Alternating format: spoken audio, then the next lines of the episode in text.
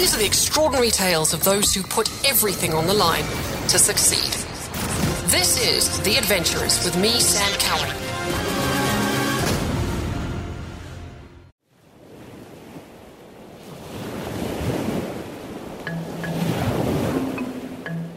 It made me get a lot of confidence. Like when I finished to do Robben Island, I I felt like there's nothing else which I couldn't do. Arafat Gatabazi is an unlikely adventurer.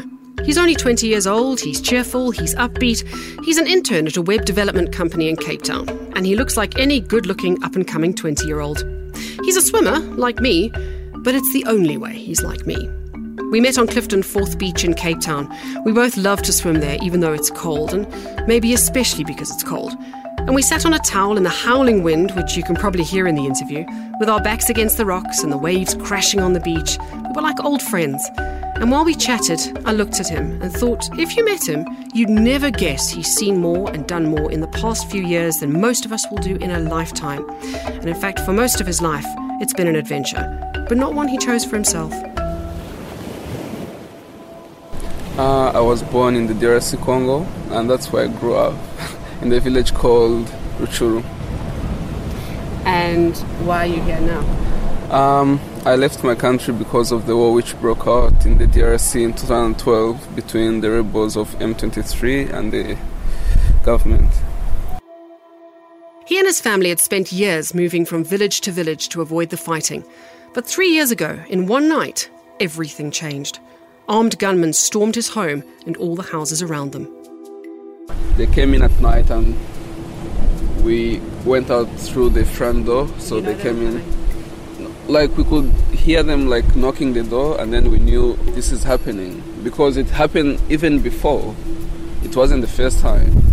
They could come and do terrible stuff, take everything in the house, beat us up, and yeah. So that time it was so bad. It was like not like it was before, and who knew? Maybe they were going to take us boys to go and join the army, the rebels. So decided to make a survival plan, and yeah. Arafat and his sister ran one way, his mother ran the other. He told me the gunman chased all the parents in the village, and he has never seen his mother again. He has no idea where she is. The abandoned siblings had no one to turn to, except an aunt who'd escaped to Cape Town and was staying in a place of refuge. She told them to get here however they could, so with no other choice, that's what they did, and they walked for over a month. The worst part, like for me now, which I still remember, is when we got in Zimbabwe, before we crossed to South Africa. There's some people told us that they were going to help us, and we couldn't say no to any help, which were like coming to us, and they took us in a car, and they took us to the place which we didn't know where it was, and we found out that we were like in a place which looks like a desert, and we stayed there for three to four days, I think, and we didn't have any food and even water to drink. So we had like when it rains, the water which which drains for animal which they drink. So sometimes we could drink some of some of that and shower some of that as well. Mm. And then we had to find our way out from that place so that we can get to South Africa. When they got to Cape Town and got their refugee papers, they ended up in a home in Woodstock. Arafat says it wasn't a refuge, it was swapping one hell for another. He hated it. But there was a silver lining, because he found swimming. He'd never done it before, and it was love at first stroke. It was like a big difference, like from the life which I was used to. In so the boys they have like drugs problem, and the first time when I got in, I was like, I never used to live in the life where people smoke or do things like this. But I had to adapt on it, and we had programs which we had to do like sometimes at the homestead, and swimming was one of them. So we used to go to Long Street to swim every Thursdays, and the training was led by a volunteer called Marion Wagner. And like when I started, it was actually my first time to swim in a pool Really? because yeah, I never swam like in a pool before. So you uh, could like stay afloat? Like I could stay where I could stand. Yeah.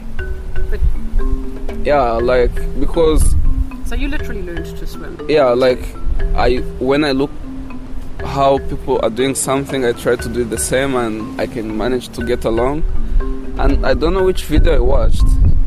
I don't know who was swimming, but they were swimming butterfly. And the next time when you went to swim, I tried to swim the butterfly, and the lady who was running the program, the swimming, she called me and then she started to show me how to swim butterfly. Having never swum before, Arafat had caught the attention of a series of coaches who recognised he had a natural ability in the water and he was a very fast learner. But swimming in a pool is one thing, swimming in the sea is quite another, and he'd never done that before.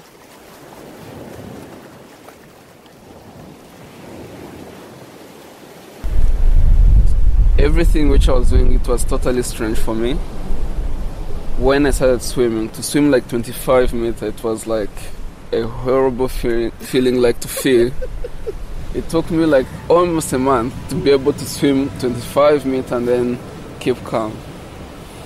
And after like six, no, after like eight months of training, because I only started swimming in June 2013 and did my training with my coach Mike and went to the swimming club where I was swimming, and I I was never like in the sea.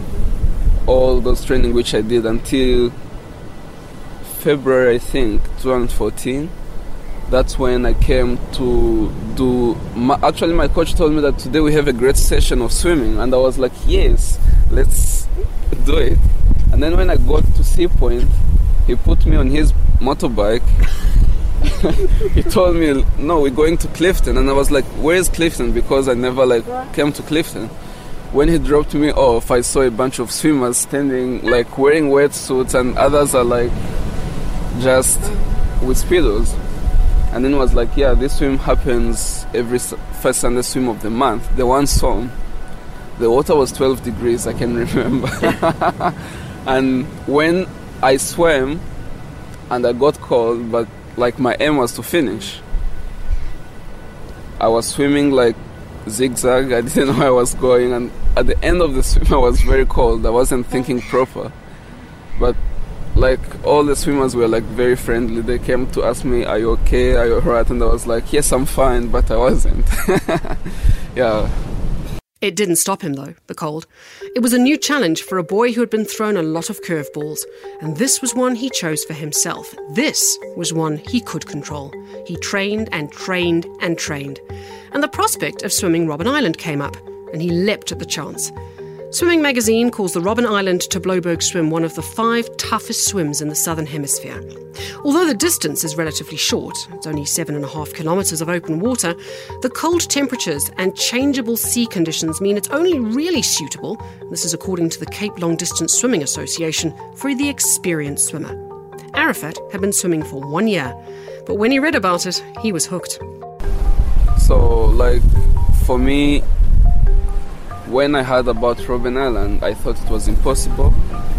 And then I did the research, I saw that a few people have done it. And I was like, oh, maybe I can also do it. Because we used to make a joke of it in the homestead. And the boys could say, oh, guys, you're just wasting your time, you can swim. Or... And I was like, good. Let me challenge myself and set this goal and see if I'm going to be able to accomplish it that you were basically swimming from a prison to the land? Because it's kind of it's a parallel when I first heard your story I made, where you came from great conflict mm. to admittedly a strange land, but a place where you felt safe. So, like when like actually the first time when they told me that people swim from Robben Island because I loved reading books so that I can when I got here I couldn't speak English first of all and I was reading books to see if I can improve my English. And I've I read like quite a few South African history books, and that's when I found out like where Mandela was arrested in when I cannot remember the year, but that also made me to like if I can tell you now, I never step on Robben Island except when I did my swim. Same, yeah. Yeah, so like that was so. How can I say? I wanted also to get there. Yeah. Finally, Arafat got his chance. It was on the 23rd of May when they told me, Arafat, we're ready to go. And I was so excited, but when I got to Oceana, that was the worst feeling ever. I got in a boat, I was so nervous, and when we got to the island, it took me like 15 minutes to, to dress up because I was like so nervous and jumped in the water. What was the temperature? Was like around 13. And the first, when I got in, the water was very cold. And I had to sprint off so that I can get a bit warm and swim through the curves, which was the worst feeling. And got to the island. I had to stand on the island so that I can start my swim. Yeah, and start swimming. While I was swimming, I don't know what happened. They told me that I got hypothermia. I was swimming back to the island. I had one kilometer to finish, so I had swam like 6.5. So I had one kilometer to finish, and Did then you feel it happening? no, I felt getting warm, and from that point, that's when I started thinking that I will never swim again. After that, what I remember, I found myself in a shower. So when I got, like when I got warm, I asked if did I finish my swim, and the people were there. They told me that you didn't complete it, and I felt so disappointed from all the training which I did. So I went home to the homestead where I lived. The next day in the morning, I had to start swimming. Like I believe if life knocks you, you have to knock it back. So I was like, I have to do this. A lot of people wouldn't have tried this again. It's hard. It's really, really difficult. But less than two months later, Arafat Gatabazi was back in the water. So, what happened to me first before I even jumped in the water? I felt, can I tell Tony that I'm not feeling well when you're on the island already? And I was like, no, I don't want to disappoint anyone. And dressed up and jumped in the water. I had like terrible feeling of when I was swimming because when you're leaving the island, there's like rocks under the and every time I looked on them, I thought there was like a whale, and uh, it took me like 10 minutes to get rid of that. And after that, I was like swimming, saying, no matter what, I have to finish this. Did you have the same feeling? Did you get did you get cold as you got closer to the shore? Um, actually, like for me, what I believe now, you can control your mind. Like, if you have what you're going towards to, like what I think on the first time when I did it, I wasn't so focused. But on the second time, because I knew like I wanted to finish it, I didn't even think of the water being cold after the 10 minutes, which I had like those thoughts when I started. And after that, I felt like the water was warm except when I finished. I got so cold. How did it feel to walk out the water onto that beach? I don't know how to describe it. My English is not so good to say words, but I actually cried like in my swimming goggles, but no one saw it. Lucky me. yeah, and that was like the great feeling ever like in a long time since I got in South Africa. The wind kept blowing hard on that beach, and I was glad, like Arafat was, about his goggles, because it was an excuse not to explain why my eyes were watering. And I wondered what his mom would say if she knew what he'd done. Yeah. First of all, my mom she would be like so worried that I'm swimming in such water like where there's sharks and other creatures which we don't know about. And she wouldn't want to lose me so if she was there she could say, Well done my son, but you're not going to do it next time. You must find something else to do. Even though it's been years since he saw his mother, Arafat says she is still his biggest inspiration. Yeah, she raised me with my sister and my my two siblings alone, and she did a lot of hard work so that we can grow up, which a lot of people struggle to do, and she did it all alone. So I said, if she can do this, I can also be able to do something. I asked him if he was born like this or if he became like this, this man who could find light on the darkest of days. And he laughed at me.